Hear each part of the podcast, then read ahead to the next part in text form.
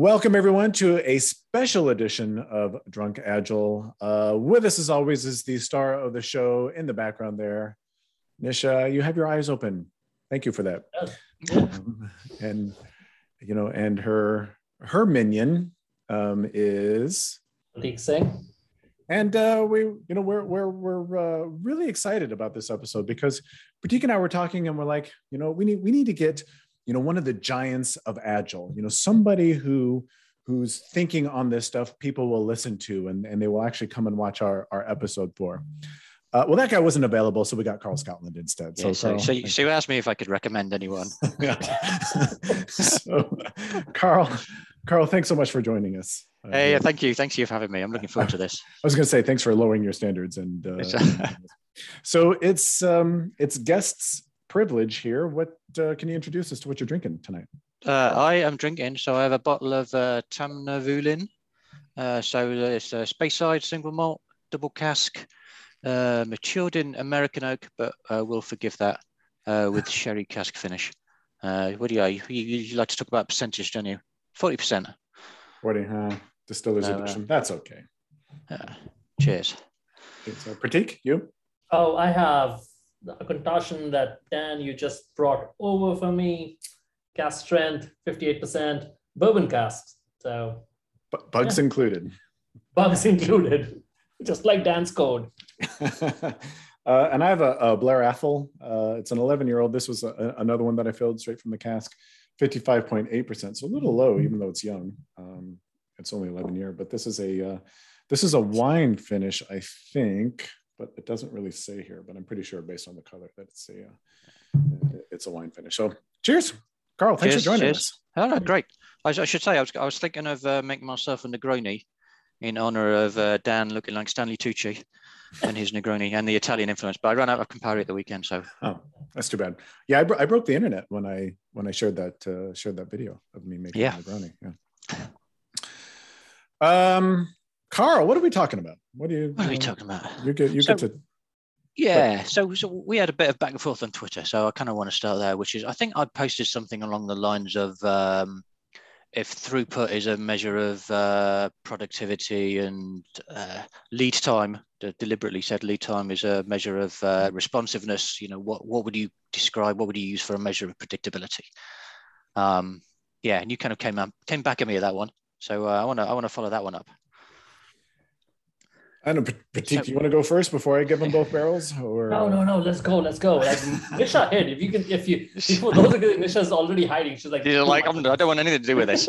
so fundamentally, I mean, the thing is, uh, so number one is Twitter, right? So it's you know, how, how do you have an argument when 20, 280? Is it 280 characters now? 280 characters or less? I uh, yeah, I think so. I don't know how I don't know I don't know how you do that. As as, um, as, as evidenced by the internet, you can have a very effective argument. Yeah, I'm always right. Um, my so my my my problem my problem isn't with um, the characterization. My problem is that both of those things are too narrowly defined. Saying that lead time is a measure of responsiveness, like I said, I think that's that's too narrowly defined. Saying that that throughput is a measure of um, productivity, I think that's again that's that's too narrowly defined. Can those be used for those for those circumstances? Probably, yeah. But I mean, okay, um, yeah. they, that that that that wouldn't be the first place that I would go. And I think that was my response. I, that's not the first thing I would think about with those things. Can they be? But I wouldn't go into somebody and say, and I don't know if you were saying this, I'm just going to put words in your mouth so we can, we can maybe have some banter here. Um, I would never say somebody that lead time's only a measure of responsiveness. You see what I'm saying? Uh, so, so yeah. So, so let me kind of set a bit of context then. Hmm. So, yeah. so I'm kind of thinking about when I go into organizations and um, they want to know well, the classic question that got asked was, so is like, how do we know whether this agile stuff's working? Like, well, you know, well, we could measure like how, how long your stand-ups are and, you know, whether, whether who, turns up, you know, how long your sprint retrospects are. So for me, it's about things like, are we, is the organization becoming more productive? So we, you know, talking to, to, to execs and leaders and stuff, that's the sort of language they understand. And then how might we measure productivity? Well, productivity, usually for them, productivity is is the number of you know the amount of code we're releasing now how do you you know how do you define that but the amount of work that is getting delivered by um by our teams and that's kind of what throughput is. Throughput, I think throughput's pretty close. Yeah, is it? It's, it's more than that. But in terms of saying, are our teams delivering more value to the market, to our customers? I think throughput's a pretty good measure. And then similarly, the responsiveness one is just like, how quickly can we deliver? When when we say we're going to do something, how quickly can we do that? How responsive we can we be to the market? Then lead time gives you that yeah, there's there's probably other ways of doing it, and and actually some of that the the value I think is the conversation around well, what is throughput and what are we measuring? But um, I kind of find flow metrics give us some pretty good ways of and, and because it's so easy to, to measure that, you can you can get some quick wins really really soon. Yeah, Prateek, your turn. Well, I was I was actually more interested in the second part of the question than than the first, which I think Dan's kind of covered already here. On both of you have that, that throughput and cycle time should be more broadly defined and there's certain ways to look at it. But what is a measure of predictability was was the part that I was yeah. more interested in. Yeah, that's the interesting bit, I think. Yeah. Okay. Because your, your argument, I think, was you're either predictive or you're not.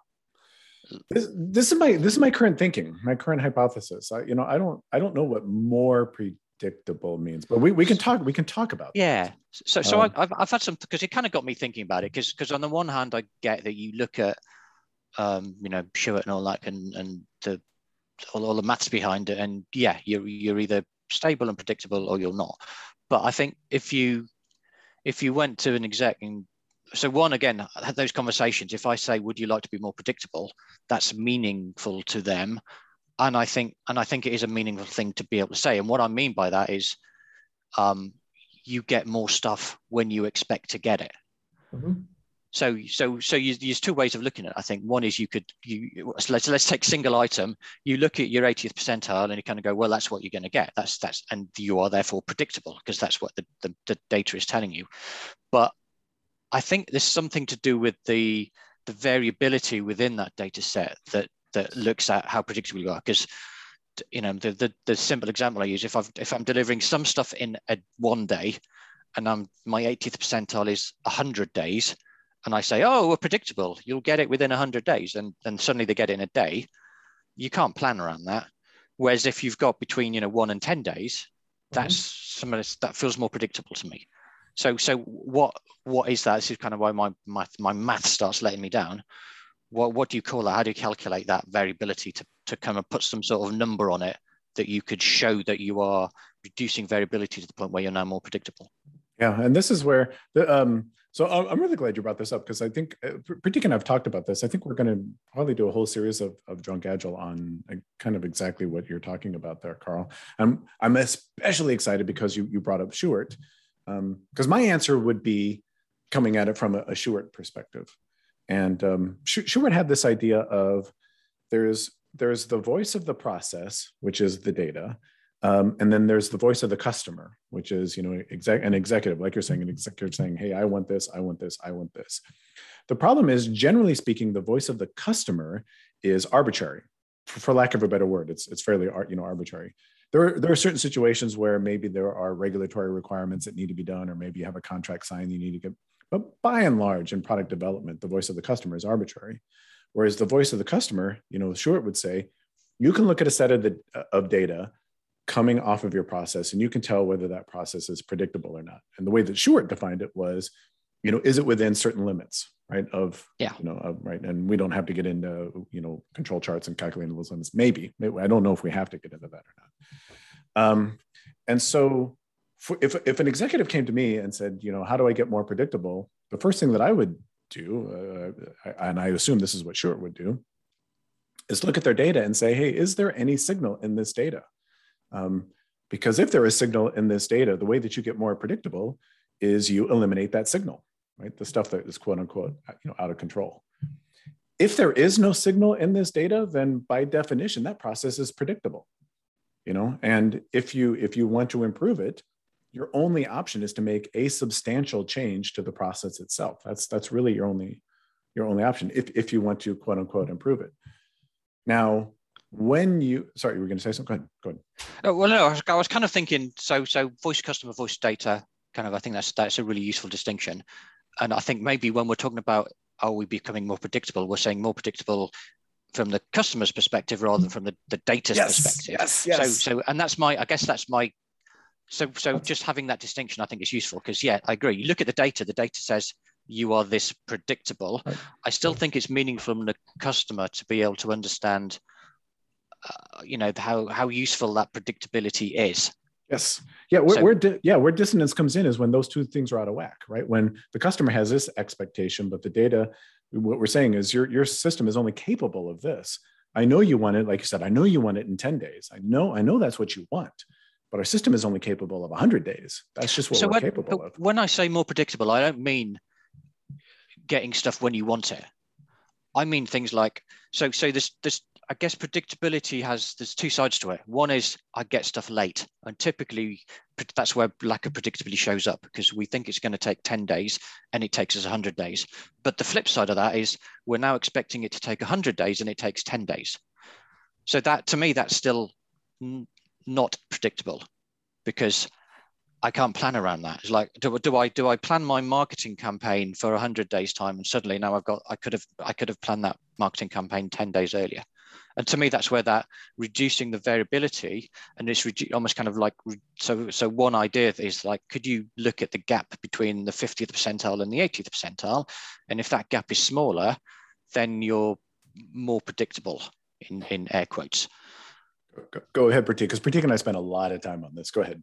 yeah, I, I mean, I'll, I'll, start with the I'll start with with doubling down on the on the signal versus noise thing. I think when and even Karl, when you say reducing the predictable, uh, reducing the variability, you what what you're really saying in classical terms is how do we get the signal out of here? How do we bring that 85th down or 80th down so that the signal, as we remove the signal, that comes down. Mm-hmm. Um, the second part of it, because we go all the way back when we were initially talking about it, was one of the things, Karl, that you said was I can look at my data, and Dan, you just said it too, and say, this is how long it will take me to get something done. But as soon as we say that, there are so many assumptions built into it to say we're actually operating something that's stable enough that we can trust that prediction.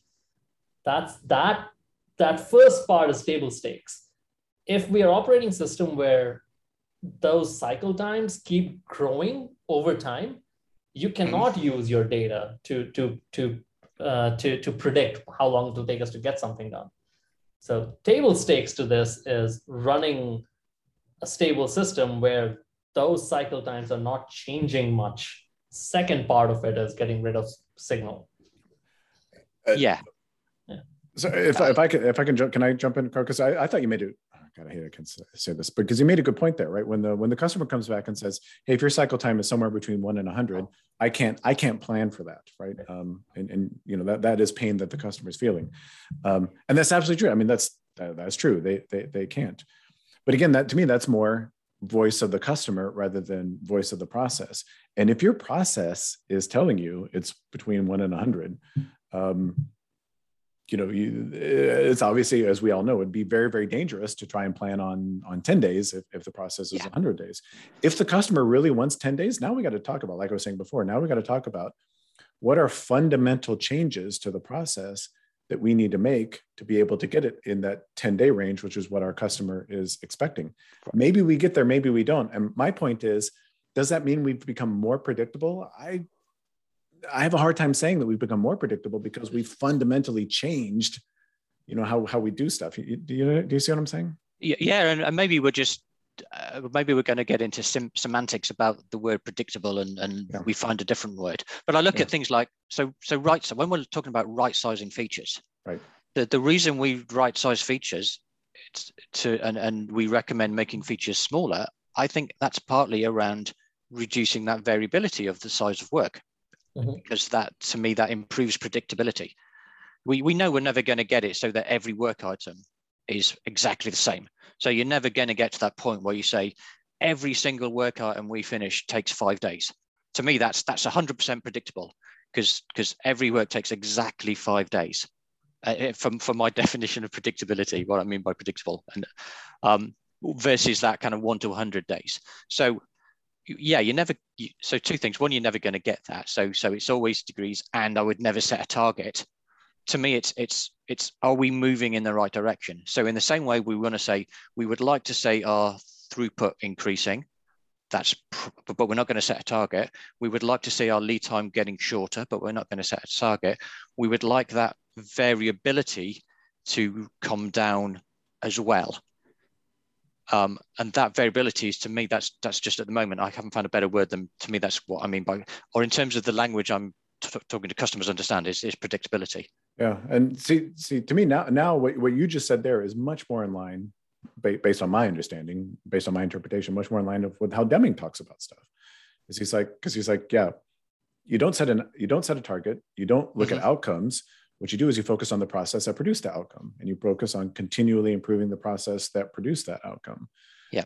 And that that was that was kind of how his approach and so he never yeah, really talked about pre- more predictable or less predictable. He just talked about continual improvement. That's all he really talked about. Right and, and when you look at aging WIP as a metric that that focusing on that as a metric and understanding which of your work items are getting older is is pretty much focused on reducing that variability because the older things get, the older they're going to get, and and therefore the the wider that variability is going to become. Yeah, um, I mean, if I, I, I guess the word I would use it's it's controlling variability when you can control it, so that you know when you've got variability that's uncontrolled. I mean, that's yeah. I know that, okay, that you're yeah. right. That is semantic, and that's that's semantic and pedantic, right? You know, but that's you know, I, I, don't know if we need to get to that level of nitpicking for understanding. I don't know. I you know, I don't know. Um, no, I, I, I, don't think so. I think I think it's still, um, yeah. I mean, it's it's removing the noise in the system to some extent. Yeah, you yeah. You, so, right. so there's a there's a bit, it's, bit of both in there. It's separating the external causes from inter from internal causes too. Yeah. Yep. To, yeah. yeah. But that's what I'm saying. Predictability for me is: Are we controlling? To your point, because there will always be variability. There will mm-hmm. always, always, always be variability in the process. We, we, you know, we totally agree on that. Um, but have we controlled when we look at that variability have we controlled the variability that we can so that we can see the signal when that when of uncontrolled variability when it's there? Um, so and that's yeah I, I, think you're right. I think we do need a, a different word than predictability um, because i think most people do think about predictability the way that you do. They think about predictability in, term of, in terms of determinism right? Deterministic thinking. I know with 100% certainty that this is going to happen. Um, yeah i I, I guess I mean I guess the word we could is I guess it's more confidence than predictability, isn't it? I like so so yeah. If you've got if you've got kind of no predictability, then you you have no confidence in the plans, and what yeah. you want is yes. to be able to plan with increased confidence. Yes, yeah, um, Can't, yeah. Is, is the data that we have is that a reliable predictor of of the future that we're trying to forecast? Yeah, that, that's that's yeah. pretty much all we can say. Particularly, I know I'm, I'm cutting you out. No, no, that that that's why I was taking it back to the whole stable system thing of that's that's the table stakes. And if you don't have that, you cannot rely on your data. And the second thing I wanted to add was it's, it's also we have been talking about cycle time and lead time as as whether that is becoming more predictable or, or having less variability. We should really be having that same conversation with throughput. You you want your throughput to be relatively and Nisha's extra talkative today if you ever yeah. She's agreeing with uh, me. Yeah. you want your throughput to be in that range too. You want your throughput to have lower variability as well, because you don't want like I get yes. 10 things done one day and then for for the next 15 days I get zero things done.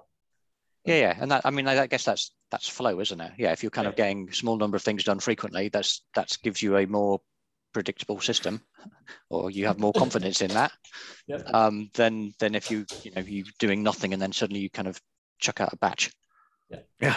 Yeah. Um, so going back to the idea of, of the, the difference between, uh, and let's talk it like the, the 50th and 80th percentile, just to pick some random thing out. What what would what would you call that as a measure? Or, or you, is there something? You're, talking, you're talking about the, the, the, variance in the data, you know? Yeah, yeah. So so one way I, I talk about it, um, I guess just to try and help people understand what I'm trying to get at is look at your 50th percentile line, look at your, let's say 90th percentile line. If that's a huge gap, to me, that means you're, you're less predictable. You, you can have lower confidence in, in your plans. But if your 50th percentile line and your 90th percentile line are quite close together, then there's less variability in that, uh, on, basically in the, in the range of cycle times that you've got, assuming we're looking at the percentiles on a cycle time scatter chart. Um, you know, I, I, I, you know, I don't know if I necessarily disagree with that. I, I just I come at it from a, a slightly different perspective, because um, I, I think about I think about action, right? I think about, I mean, because to me the whole point of data is is for action, you know, and so yeah. you know whether whether that that gap is big or small, to me is a less interesting question than is there a signal in the data that we need to be taking action but, on? And but that is that is the signal, isn't it? So so if I look at it and, and, and, and there's, sure. there's a big gap in there, then the action we can take is let's look at those things that are taking a long time and see is there anything we can do with those things that what can we learn from that or is it is that just the nature of the work i mean maybe there's nothing we can do about it this yeah this so this this is brilliant. Can, can uh, particularly going to say something? Because i was going to say something to that but you want to say go you ahead. jump in. You go ahead right. I was, uh, what i was going to say was I, I would regardless of the the distance between the 50th and the 90th or whatever that is i would always prompt action on those kind of outliers. And i guess this is where you're going with it karl is, is over time they should get closer to each other because you're prompting action on the outliers i don't the, the part is the part that i'm kind of struggling with is i don't know if i'm to wait i'm to look at that distance to prompt those actions. Yeah, the, the, the way that I would understand Shewhart would, would talk about this is there are two types of there are two types of action, and so therefore there are two types of mistakes. Um, Deming talked more about the two types of mistakes. There's the, you know, attributing a cause to to exceptional variation when it's mm-hmm. when it's uh, routine, and then the opposite of that, attributing something to routine variation when when it's excess, um, exceptional. And that's what I would say is, you know, if we look at those distances between, say, the 50th and the 85th percentile, the one thing, the first thing I want to know is number one, is is there is there signal in there? Is, you know, is is is is there signal? Because that's going to inform the action. If there's signal, then we need to look for an assignable cause. There's Shewhart would say there's a predominant effect that is um, acting on the system right now, and we need to find that predominant uh, or that dominant effect and get rid of it before we do anything else. That's what we need to do. Um, so as to minimize those mistakes that, that, that I was just talking about. If there is no dominant effect, then our only option, if, if it is a goal, and, and that's what I'm saying, I don't know the Shewhart would ever say it's a goal to get those percentiles closer together. To me, that's kind of a customer type of thing. But if that's that's our process aim, then the only way to achieve that is to fundamentally change the process if if that's what we want you know, but yeah, it, eh, well, yeah, well, yeah, and and if we're so I'm looking at this from an, an agile transformation perspective. That's basically what we're doing is we're changing the process. But I want I want to have that process changes driven by the data, mm-hmm. and and have some data that shows that those process changes are having a positive impact, rather than just kind of dive in with best practice. Right. So yeah. so so we can look at that and we kind of go, hey, look, this is interesting. You've got some features that are taking 100 days and some features that are taking 10 days. Um, is that something? So so one, yeah. Are there any kind of special causes in there? Um, anything, you know? And usually the first thing is like, oh yeah, those those those, those are just old Jira items that have never been updated. Right. Like, yeah, okay, yeah, yeah. well, let's get rid of those for start off with. Exactly. So, so, so now, again, that that that improves the predictability of the system just by cleaning the data out. I, I, would argue. But but then you've kind of got somewhere like, hey, we've just got some really big features in there. We're not very good at right sizing our features. So let's change the process so that we right size our features. Now we've got smaller, more focused features that are going through the system. And, and to some extent, yeah, that's now it's not a stable system because we've changed the system. But we've we've I don't think we're going to completely destabilize the system, but it, it's unstable in a positive way rather than a mm-hmm. negative way. I and I like I, say, I, I think we're in violent agreement here. I, I really do. I, the only thing I'm saying is just right before that step that you just said, the one thing I would do from you know from an economic perspective, you know, Shewhart would say from an economic perspective, you're you're best off looking at the data to see if there are those assignable causes and get rid of those first you know oh yeah regardless of any other you know improvement things that you might be going after get rid of those things first. Once you got rid of those things, then it's it's basically up to you to to, to improve your process right. however however you see fit and then like you said check the data and, and, and see if it mm-hmm. if, if, it did so, yeah. yeah. and and i guess what i'm looking for is a, a, nice simple number i can put against that in the same way that cycle time is a number and throughput is a number what, what's the what's the well I, I suspect we're not going to come up with one but that's that's kind of one of that's i guess that's what was prompting that tweet that kind of kicked off this conversation is can we put a number against that that we can report on to show that we're making a positive difference with our agile transformation work? Can um, do you want to talk about elo ratings prateek? Or oh do you yeah want to talk about well, something we, else? we've tried so obviously dan and i have tried multiple things with it, but I'm, I'm actually going to go back to the to probably something even simpler, which is how long does the customer expect things to take? And what's the difference between that and how long does their process tell us things will take? Um, that that probably is is is a better driver of mm-hmm. um, of, of what what what we're looking for rather you than, mean like a service level expectation a service level expectation. Due, due, due date performance, maybe.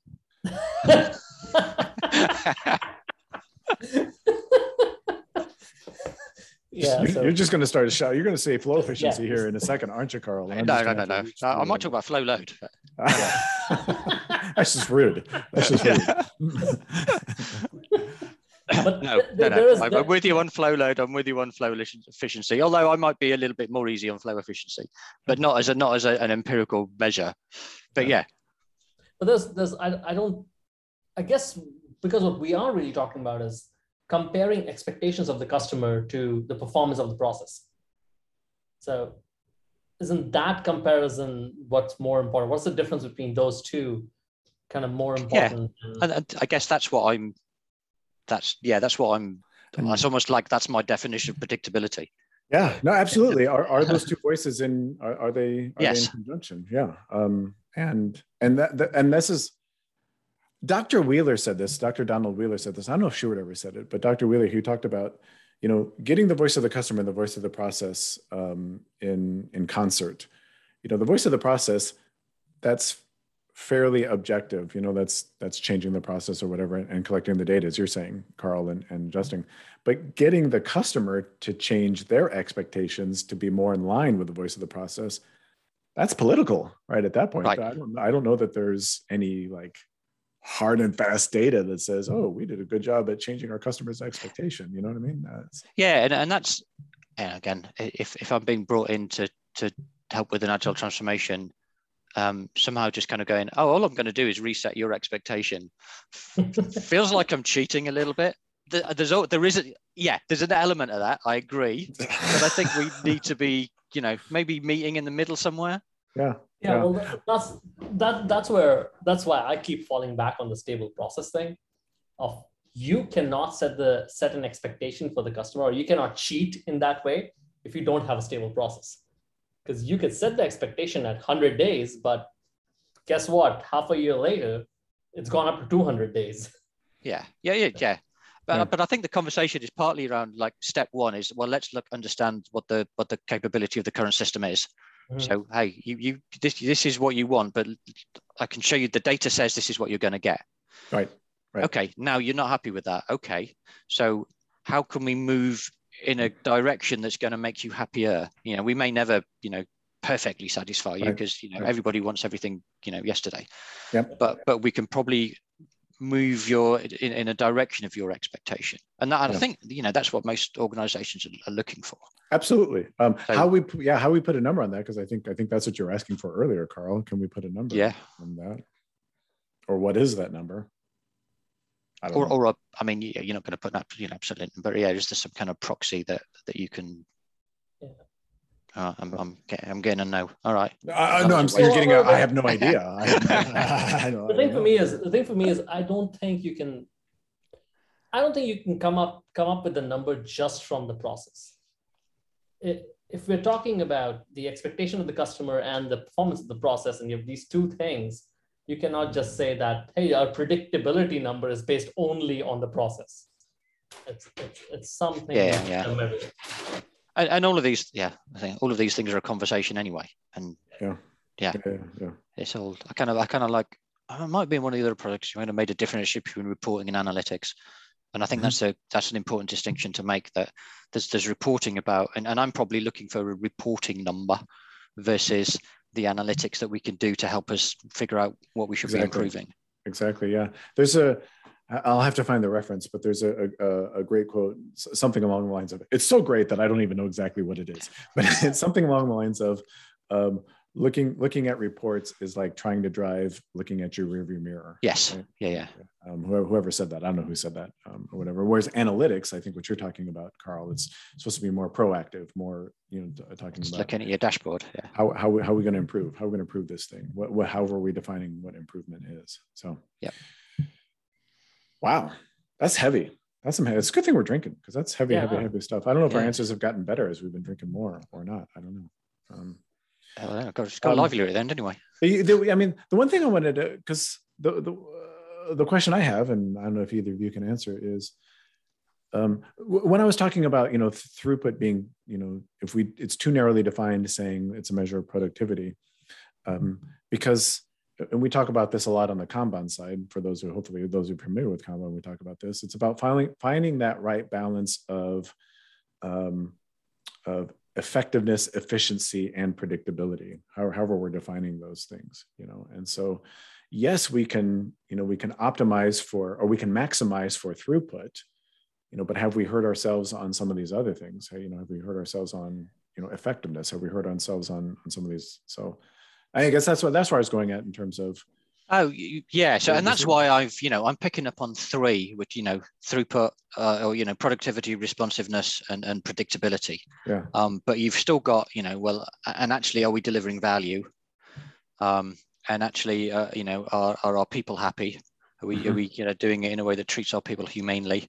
Um, and and maybe this you could put it under value, but maybe there's something around kind of customer satisfaction or something in there. Well, you got quality in there as well, I guess. But yeah, there's the whole you know I'll, I'll say it quietly, you know, balanced scorecard um, that you could build around this. Right. But yeah, you, these things, there's, there's trade-offs between them. Yeah, you, you yeah. go too far in one direction and you yeah. you get a negative thing somewhere else. But yeah, I mean, by and large, I don't really have a, a bunch of heartburn in, in, terms of what you were saying. I don't particular what you're going to say. No, I was going to say that that uh, even when we say productivity, like I think Karl, you was you were trying to define it earlier what productivity really means. Well, yeah, I mean, I, well, if I like go back to the old, you know, manufacturing factory metaphor, mm-hmm. a, a, car factory's productivity is defined in how many cars they produce. Um, so, what's our equivalent of a car? It's a a feature probably, or mm-hmm. maybe a release.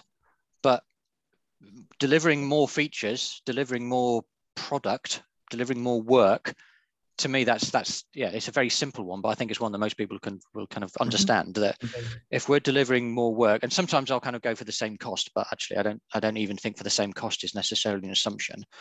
You know you could be more productive by in you know putting more teams on the work or, or yeah investing a billion dollars in, investing in something or other yeah investing in your technology or something.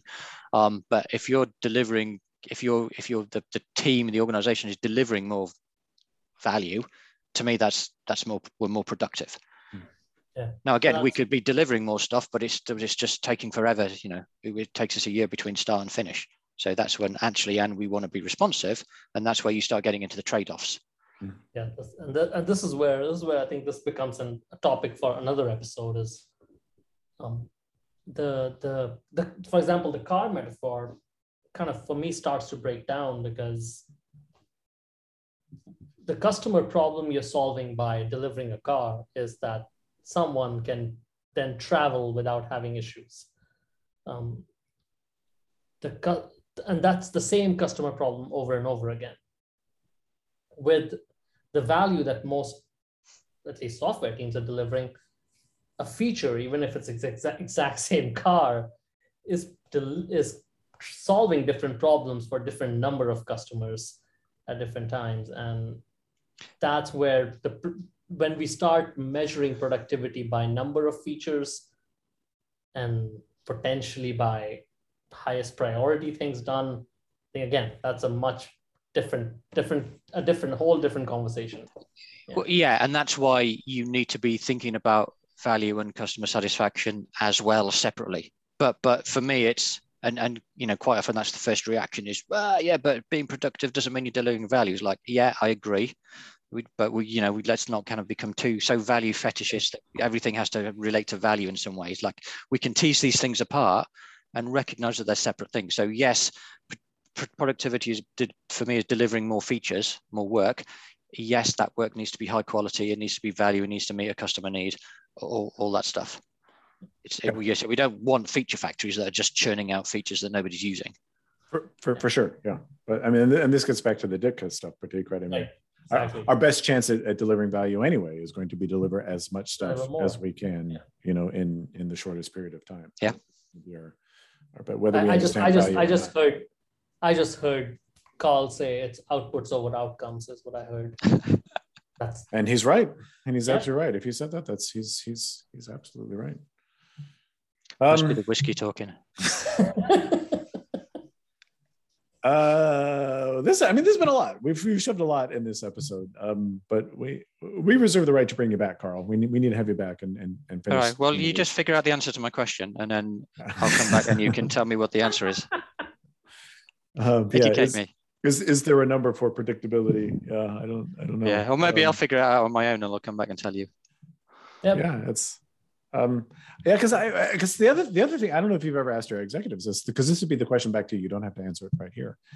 Um, but my experience with executives is um, they don't necessarily want more stuff faster. Um, to your point, Karl, I think they just want confidence in a plan. That's that's that's when when they think about predictability. That's that's really how they think about it. Yeah, absolutely. And, and so if if you say, hey, I'll, I'll give you less stuff, but we'll have more confidence in it, they'd probably take that over having more stuff um, but less competence, right? I mean, they'd, they'd probably, right? I mean, is, is to, to a degree, yeah. I mean, if I kind of went, oh, yeah, well, I'll guarantee that we'll deliver you one feature this year. Well, right. Yeah. With, with really, so, but then, but then, I mean, again, then you're into that whole conversation, which is a valuable conversation to have about mm-hmm. different levels of confidence and right. um, how how much confidence do you need, um, and how much risk are you prepared to take? Right. And we haven't even talked about the risk dimension yet. Oh, yeah. We got to have we got to have you back, Karl. We got to have you back uh, for some of these things. Uh, if you if you want Karl back, please let us know in the comments um, below. Um, we've we've got so much un. You can answer yes or no. Yeah. yeah. yeah. Um, How confident are you that you want me back? Right. We've got uh, yeah, we've got so much un- uncharted territory that, that we need to cover with Karl. But um, just want to say thanks thanks so much for for prompting these conversations and for for you know bringing a different dimension and, and different perspective. Yeah, no, thank you. I was happy to disagree with you and uh, yeah, I know provoke you. Who isn't? Who isn't? That's yeah. that's that's. I know fun. that's that's what the whole community's job is, right? They just know Dan's triggers and they're like, uh, exactly. It's kind of kind of throw them out there. Um, so, so what for, is the lead time for triggering Dan? Yeah, I know you guys are DMing back and forth. In the background. oh man, we should, we should have been. We should who's have gonna, been. Who's going to piss Dan off today? Yeah, um, studying this. Um, all right, so for for the star of the show in in the background there, she's quieting down just a little bit, but she's like it's time for her to go. Yeah, yeah definitely. Um, for for Prateek Singh, special thank you to, to Karl for being here for this episode. Thanks so much. I, I hope you you will will take our invitation seriously and come back. And um, for all of you out there, thanks so much for watching, and we will see you in the next episode. Thanks, everyone. Thanks, everyone. Yeah.